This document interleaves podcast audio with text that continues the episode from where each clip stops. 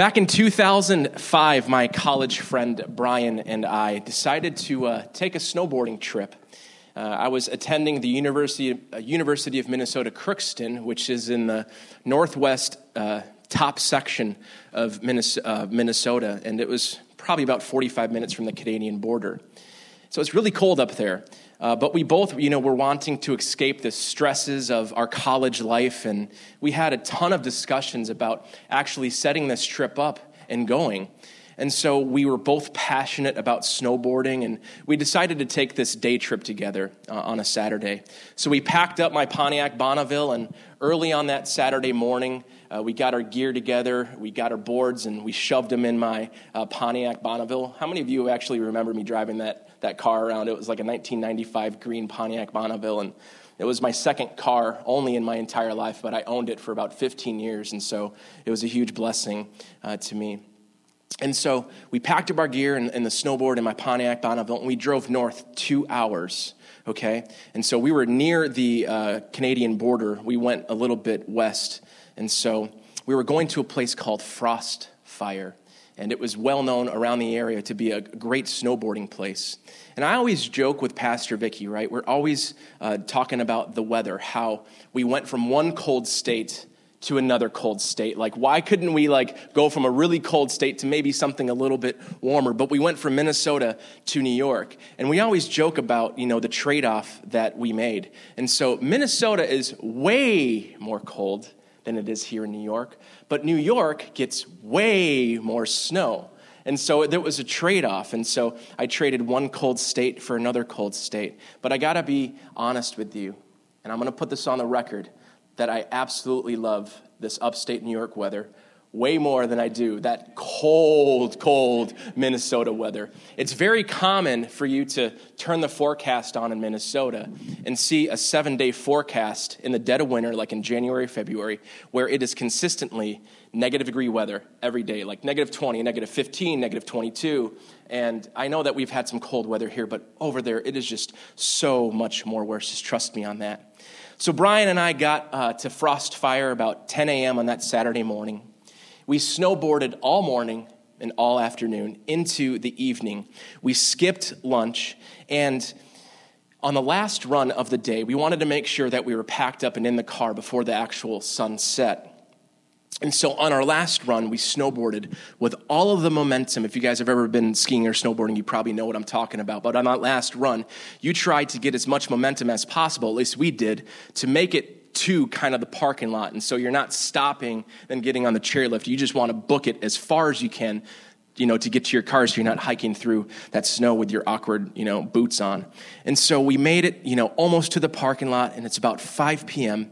And at this point, the sun is just starting to set. We make it as far as we can on our snowboards and I get out and I start the car, start getting it warmed up.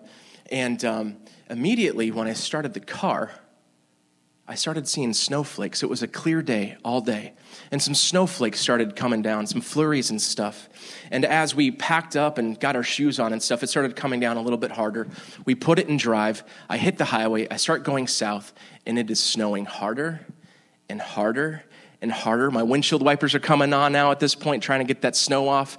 And Brian and I were like looking at each other, like we had no inclination to check the weather report. You know, we didn't we didn't think that far ahead. I mean, we were college students. We had other things that were priorities on our list, like having a great day and not worrying about the weather. And so it's snowing and snowing and snowing. And you know what? it's getting darker and darker and darker with more snow. And so my, my headlights go on, and how many of you have driven in some crazy snow? I'm talking to central New Yorkers. Of course you have. You know what happens when you turn the headlights on, right? When it's snowing really heavy. What happens? It is, yeah, it's so hard to see. The visibility gets like worse and worse, and it's not even really worth it at that point to kind of turn on your headlights, except for other people's safety and lives. That would be great. But we continued driving, and the snowfall is just heavier. And, you know, the most frustrating part of that whole thing was the visibility issue. It was like, uh, the Star Wars movie where you're like going in hyperdrive and you've got like all these stars coming your way and it's a big blur and it was just a mess. And so I was only going like 25 to 30 miles an hour at this point. I couldn't get much faster. And the, the, the great thing is, uh, if I have to say something great about this trip, it was the fact that in northern Minnesota, everything is so flat and so straight. So these highways are set up for you, right? You don't really have any, like, even gradual turns really don't exist. It's just a straight shot almost. And so the way that I was guiding my car was by the signs on the side of the road. That's where I knew I was going. The road was completely covered in snow. It was so desolate that there wasn't any other, like, tire tracks on the road. And so I would be looking at the signs. And so we're about halfway through the drive, and Brian says something sarcastic to me because both of my hands are gripping the steering wheel, and I'm not letting go. And he happens to say, Hey, bro, you want me to take over for you? I'm like, No, I don't want you to take over for me. But as politely as I could say, I turned him down. I was like, I don't want to put my life in your hands. You know, I really wanted to say it so sarcastically and condescendingly to him, but, but I didn't. And so, uh, we were driving back to the University of Minnesota Crookston at this point, and uh, I start to see a sign. I start seeing a sign that says, Welcome to Crookston. And I was so happy. And the two hour drive that it took to go up north turned into a five hour drive back down to the University of Minnesota Crookston because we were going so slow. Brian wanted me to drop him off in front of his dorm. So I pulled up to his building, put the car in park, right? And right when that happens, my hand releases from the steering wheel. And at that point, I felt such a sharp pain in my hand. And Brian looks at me and he's like, dude, your hand is white. I'm like, what are you talking about? He's like, look at your hand. And I looked at it. I had no blood in my hand because I was gripping the steering wheel so tight. I let go of the other one, causing me pain. And it caused so much pain that I actually kind of let out a loud shriek, you know? And he's like, Jason, he's like, you were holding on to that steering wheel like it was going to save your life. And for us central New Yorkers, we know what white knuckle driving is, right? For five hours, my hands were so uh, tight around that steering wheel that I was cutting off the blood circulation to my fingers. I was causing my body pain. I was inflicting harm upon it. And he says, You were holding on to that steering wheel like it was saving your life. And I obviously didn't take my steering wheel, you know, off of my car and carry it around with me because I was holding it so tightly, but for those 5 hours I didn't want to let go of the wheel and I didn't even connect the dots. I had no idea that I was actually doing that. You know, many of us have tendency to hold on to things that, you know, we hold dear to our hearts. Sometimes they bring us a, sa- a sense of safety and security. And for some of you, clinging maybe to a tangible item uh, may not bring you a sense of that safety or security in your life. But we all have something or someone, don't we? We all have something or someone that we look to to provide us with that feeling. Today, we're going to see in the Bible that it says something really uh, interesting about the things that we hold dear the things that we hold tightly to, and the things that we cling to. And the question I want to ask you this morning is Is there anything in this world that you're holding on to so tightly to save your life or give your life meaning? This morning, I'd like to ask you to open your Bibles to the book or the Gospel of Mark, chapter 10. And we're going to be taking a look at verses 17 through 27. Mark chapter 10 verses 17 through 27. This, is, this story that we're going to read is commonly referred to as the rich man in the kingdom. Some say the young rich man in the kingdom. And there are parallel versions of this story in the gospel books of Matthew and then Luke, Luke as well. So I'm going to read this all out here. It'll also be up on the projector. And as he was setting out on his journey, a man ran up and knelt before him and asked, Good teacher, what must I do to inherit eternal life? And Jesus said to him, Why do you call me good? No one is good except God alone. You know the commandments do not murder, do not commit adultery, do not steal, do not bear false witness, do not defraud, honor your father and mother. And he said to him, Teacher, all of these I have kept since my youth. And Jesus, looking at him, loved him and said to him, You lack one thing. Go Sell all that you have and give to the poor, and you will have treasure in heaven, and then come, follow me. Disheartened by this saying, he went away sorrowful, for he had great possessions. And Jesus looked around and said to his disciples, How difficult it will be for those who have wealth to enter the kingdom of God. And the disciples were amazed at his words. But Jesus said to them again, Children, how difficult it is to enter the kingdom of God. It is easier for a camel to go through the eye of a needle than for a rich person to enter the kingdom of God. And they were exceedingly astonished and said to him, Then who can be saved? Jesus looked at them and said, With man it is impossible, but not with God. For, let's read this together, all things are possible with God. Amen. Amen. So at the beginning here of chapter 10, Jesus enters Judea and he's traveling around. This is kind of in the height of his uh, three year ministry here. He's ministering to all sorts of people. All kinds of people were coming up to Jesus, right, in crowds and droves. Uh, people were coming up to him like religious leaders. Children were coming up to him, families, people challenging him, wanting to question him, catch him in a lie, things like that. They were flocking to him, and each of them looking for something specific. They all had an agenda, didn't they? They all just didn't want to come up to Jesus and just say, "Hey, how you doing, bro?" that type of stuff. They each had an agenda. And so some of them were seeking healing, some of them were seeking direction, Maybe some of them were seeking some sort of a truth or a blessing. And so Jesus, he would address their needs. He wanted to bless them, he wanted to oblige them because he was compassionate, he was loving, and he was kind. But not only did he meet like their, you know, physical needs or emotional or spiritual needs, he wanted to meet their deepest needs. He knew things below the surface about them. He had a knowledge of them already before they even met, right? Jesus just knew.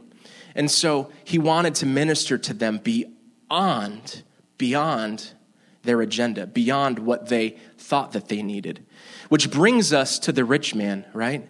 Many Bible scholars believe that the rich man here was some sort of a religious lay leader, not, to, you know, not necessarily a Pharisee, but some sort of a religious lay leader, maybe the son of a Pharisee. And it's very clear to us what the rich man's struggle was, right?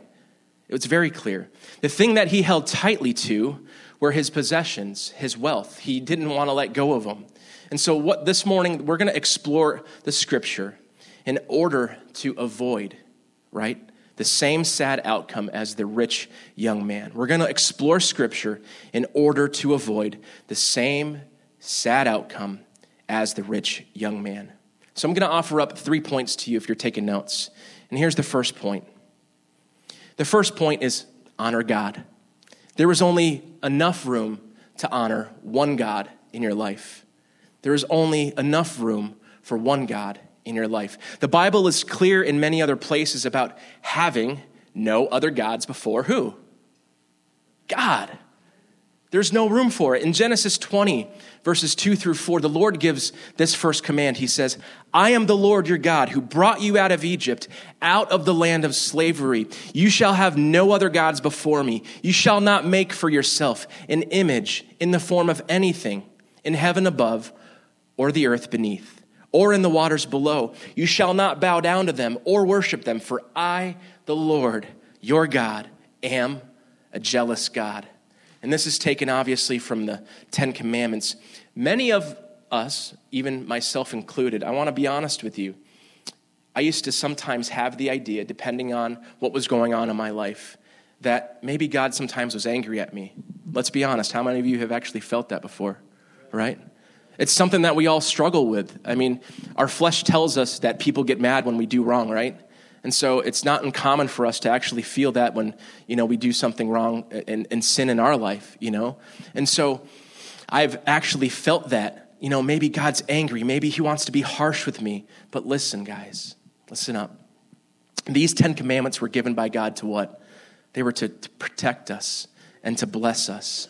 And so, one thing to keep in mind as we're kind of going through this scripture together, as we're navigating through Mark chapter 10 and reading about the rich young man and, and the encounter that he had with Jesus, one thing that I want us to put in the very like forefront of our mind as we're reading, you know, reading along in this scripture is that we need to look at this scripture with the lens of love.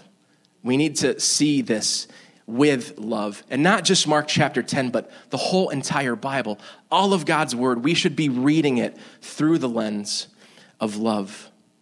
And so in Mark chapter 10, we see that Jesus tells him what it will cost the rich young man to enter the kingdom of God. And after the rich man's disappointing response, um, it says that Jesus looked at him, right? And what does it say after that? Jesus looked at him and loved.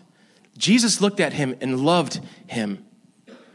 Jesus didn't want to, you know, he didn't want to well up with rage. He didn't want to rain down fire and brimstone upon him. No, Jesus was compelled. Jesus was, moved because he loved him, because he had compassion. He felt that for this young man, you know. He wasn't frustrated with him. He looked at him through the lens of love. A few nights ago, I'd like to share a story with you. A few nights ago, I had an opportunity to share Christ with a young lady and she had a lot of questions about Jesus. She had a lot of good questions.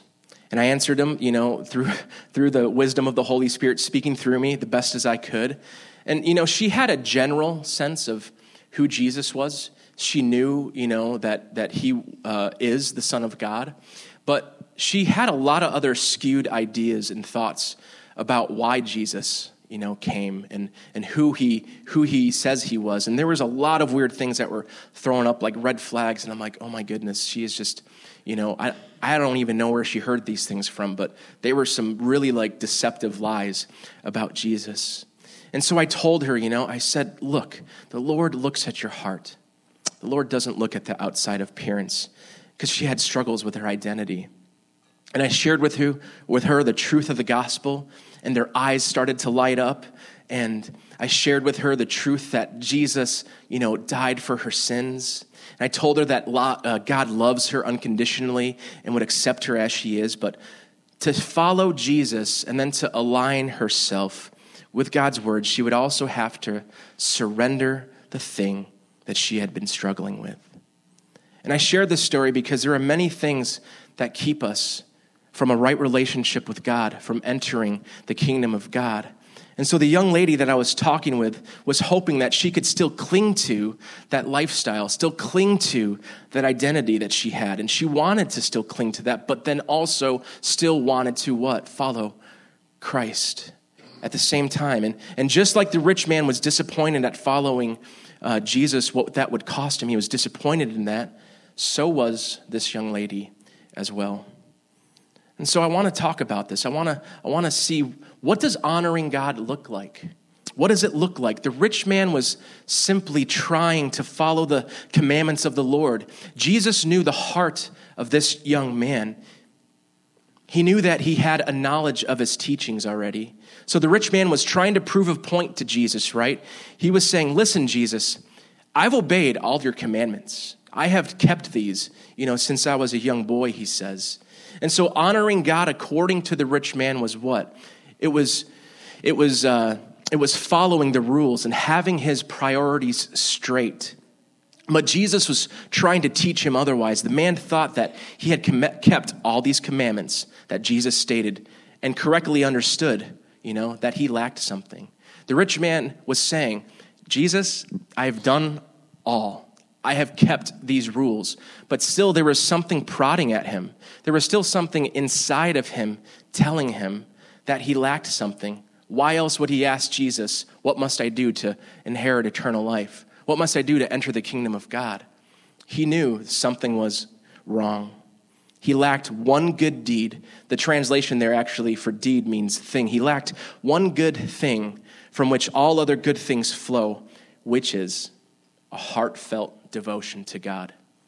A heartfelt devotion to God. Honoring God is simply just that it's having Him at the center of your life, putting nothing above loyalty to Him. God here is reminding us all to examine whether we have depended on anything more than Jesus for our satisfaction and hope. So, point number one here is honor God.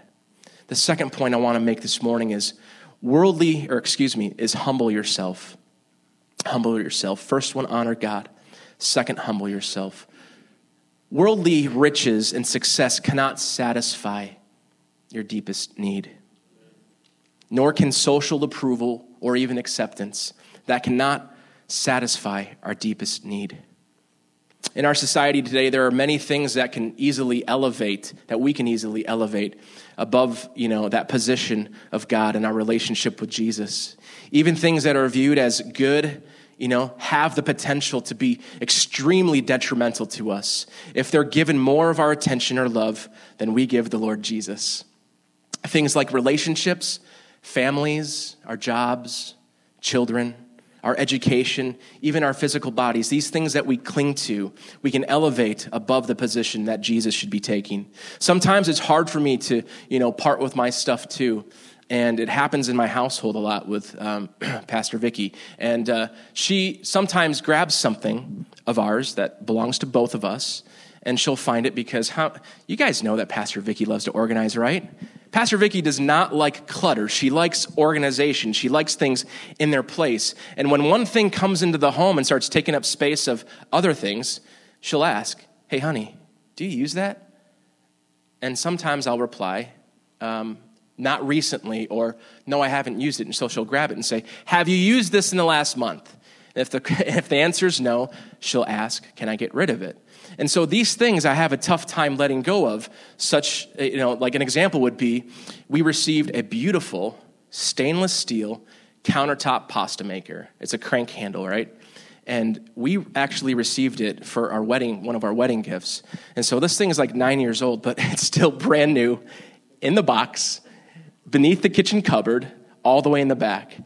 And she recently wanted to get something from the senior garage sale, and uh, I said, honey, do we have, you know, room for that? And she's like, well, there is that, you know, pasta machine that you haven't used. Can I get rid of it? And of course I don't want her to get rid of it because I want to make pasta someday. And I think I'm to do it. So I, you know, cried and like whined and like tried to like barter with her. Like, maybe you can get rid of something else, but I want that pasta maker still. It's super shiny. Like, it is really nice. so here's the thing God does not call all people everywhere to give everything they have and sell and then give to the poor, right? He doesn't do that. He doesn't call everyone to do that. But he did it with the rich young man, right? Here's the thing God does ask everyone, though, to put nothing above loyalty to him. Do you hear what I'm saying? God doesn't call everybody everywhere to sell all, all of what they own and have to give to the poor, but God does call everybody everywhere to not put anything above loyalty to Him. Okay? God uses this example of this young man to remind us to examine whether we have depended on anything more than Jesus for our satisfaction and hope. And so throughout the Gospels, Jesus identifies greed, right? He talks about greed a lot, uh, the root, you know, money being the root of all evil. And, and greed here, he's teaching that hindrance uh, to embracing the gospel. So Jesus identifies greed as a hindrance to embracing the gospel. And in contrast, a willingness to give up everything to follow him as a true sign of discipleship. It is difficult for a rich person to enter the kingdom of God. Why? because riches and, and, and finances and money can easily, so easily, take that place of loyalty above God in one's life. And this is why when Jesus talked about how impossible it is to serve two masters, the two masters mentioned were what? God and money. Placing money before God explains also why Judas what? Betrayed Jesus for 30 pieces of silver. Jesus recognized that the best way for one to control money rather than be controlled by it was to give it away. And the best way to do this as a follower of Jesus is to help those in need and give to the poor. But the Lord also knows our hearts. He sees that when it's done with a joyous motivation, with a genuine heart motivation of what Jesus has done for us sinners, because we are in need of a Savior. It's a joyous, happy motivation. When Jesus tells the rich young man that he has to give up all that he owns, all that he has gained and taken inside of his you know, household into him, he knew that um, this man's heart was going to sink. He knew that his face would fall, that the rich young man would become extremely disappointed and sad. because he didn't want to give up his great wealth. He wanted to cling to it tightly. He wanted to hold on to it with everything that he had, and he wasn't willing to trade it up or to give it up for Jesus. And Jesus here tells his disciples after that, he says, How hard is it to enter, for a rich man to enter the kingdom of God? And he says, It is easier for a, here it is, for a camel to go through the eye of a needle than for a rich man to enter the kingdom of God. Something that I'd like to just, you know, talk about this morning is maybe something that you may have come across in like your bible studies or maybe you've read like an online blog about this but a popular interpretation for what jesus is talking about like a parable of a camel going through the eye of a needle i wanted to uh, maybe just glean or share some wisdom so that you guys can glean some insight to this but many scholars and even some preachers and teachers have studied this text out and they actually have taught that this uh, eye, eye of the needle um, was a gate in Jerusalem. And some, some say that what happened was is that there were a lot of gates around Jerusalem, and that if you missed the time to go in, that there was this other gate. And it was a smaller gate, and it was called the Eye of the Needle. And what happens is, and this is all kind of like a, a myth, it, it could be a legend, because there's no scientific proof or archaeological evidence supporting this. But the, the story goes is that when you miss the entrance of the gates, that you can take this smaller gate entrance. But what happens is the owner, the rider, has to get off the camel because it's so small, and the camel has to get down on its knees and crawl through and squeeze through this smaller gate. And so there's something to be said, though, for this. There is some sort of truth that we can glean from this story. You know, it's that we can pull from this the position that we have to enter into Jerusalem, enter into the kingdom with, right? We have to humble ourselves. We need to, you know, humble ourselves in humility and get down lower. We need to uh, position ourselves to enter the kingdom of God. So the first point was honor God. The second point is humble yourself. And the third point this morning is hope in Christ hope in Christ. What is impossible with us, God did for us. Let me say that again. What is impossible with us, God did for us. We're going to take a look at verses 26 through 27 for this. And they were exceedingly, exceedingly astonished and said to him, These are his disciples talking to him, then who can be saved? Jesus looked at them and said, With man it is impossible, but not with God, for all things are possible with God. Jesus here is trying to hit home at the fact that entering the kingdom of God, which is you know our salvation, is the only poss- is only possible by the grace of God. We cannot buy our way into heaven, and it is not accomplished by anything that we do or have done, right? Our hope and our trust is in Christ alone.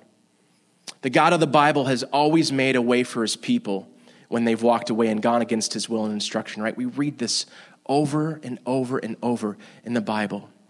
When Moses was leading the Israelites out of Egypt to the land that they were promised uh, to them, they came upon the Red Sea, right? And they were pinned between the enemies and, the, and a body of water behind them. And God made a way for them across it. Not only did God destroy their enemy, right? But at the same time, they didn't have to lift a finger against them. God took care of it all. He parted the waters, destroyed the army, and the Israelites didn't have to do a thing, right? God made a way. What was impossible with man was what? Possible with God. And at the beginning of creation, when the Lord created Adam and Eve, God gave specific instructions, you know, for them um, and they were disobeyed. Man disobeyed God. But did God leave us to perish in our sin? No. He made a way for us where there was no way. A punishment was what we deserved. We actually deserved to die, but God did the impossible. What was impossible for man, God did for us because he loves us. If Jesus asked the man to give his possessions away, don't you think that he would have provided man the grace and strength he needed to do so. In verse 23, Jesus says, How hard is it for those who have wealth to enter the kingdom of God?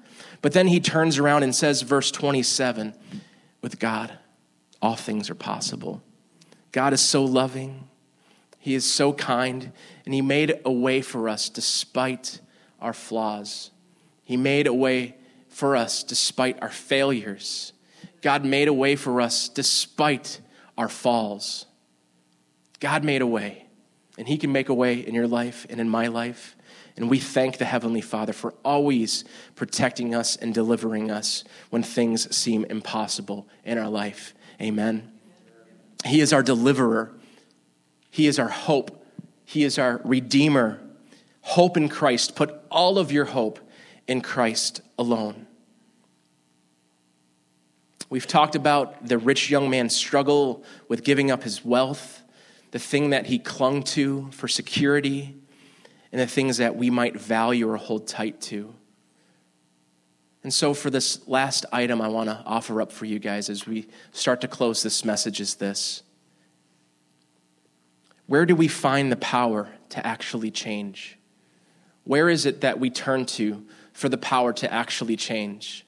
I've talked about this in some other sermons, and I speak about it frequently in, in Inside Out with the youth group. You know, we cannot do things on our own strength. It is absolutely setting us up for failure to fall on our face. So where is it that you turn to for to gain the actual power to change? Where is it that you turn to to actually release the grip on the things that you love and hold so dear and maybe even hold in a position above Christ? I want to pose that question to you guys this morning. Where do you find the power to actually change? Let the Holy Spirit start revealing that to you. In this story, the rich young man was seeking eternal life, right? He was. He was asking Jesus all about it. He was assuming that he needed to do something. The rich young man was thinking, maybe I need to accomplish something. There is something more than just obeying that I need to do to enter into eternal life. he assumed that Jesus would know what that something was. Jesus, Jesus immediately shifted the conversation there from what an individual must do to have eternal life to the God who gives eternal life. Let me say that again. Jesus immediately shifted the conversation from what an individual must do to gain eternal life to the one who gives eternal life. He needed to take his eyes off of what must I accomplish to the one who accomplished it all. He needed to just take his focus off and release what he was holding on to so that he could grab a hold of Christ. Amen. Jesus' question encouraged the young man to think about the relationship between Jesus and God. And if the rich young man had been paying attention enough to Jesus' teachings and his ministry, it would have been so clear to him that Jesus himself was God. All of Scripture points to Jesus. All of Scripture exists to reveal Jesus. The saddest part of this story, at least for me, and I'm sure if you keep reading, and read it over again, you'll know what it is too. When the young rich man turns away and doesn't surrender his wealth and life to live with Christ. But his sad moment could be our joy filled moment. The story didn't have to end like that for the rich young man, did he? He could have let go and clung to Christ. He could have released his tight grasp upon his riches and held fast to Christ. He could have done that, but the saddest part was that he turned his back. He put his head down and he became extremely disappointed and sad because he knew the great wealth that he had, but he wasn't willing to give it up for Jesus. Jesus tells the young man, you know, go sell everything that you have and give it to the poor. And so, what I want to do here right now as we're closing this message, I'd like for you to close your eyes.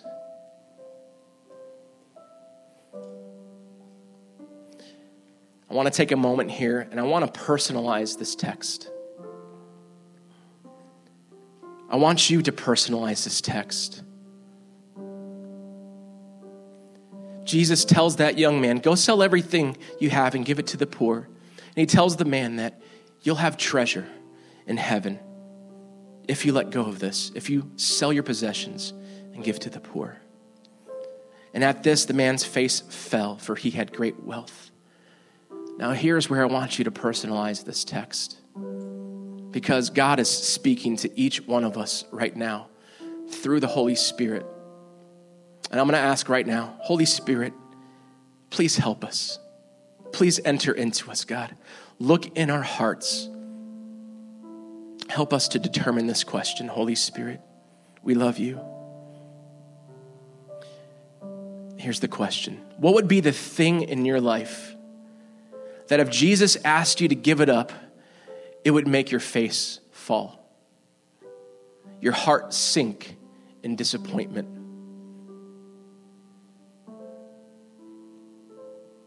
If Jesus asked you to give this thing up, would it cause your hearts to sink and your face to fall in disappointment?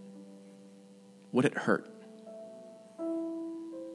I'm going to give us just a few moments to pray on that.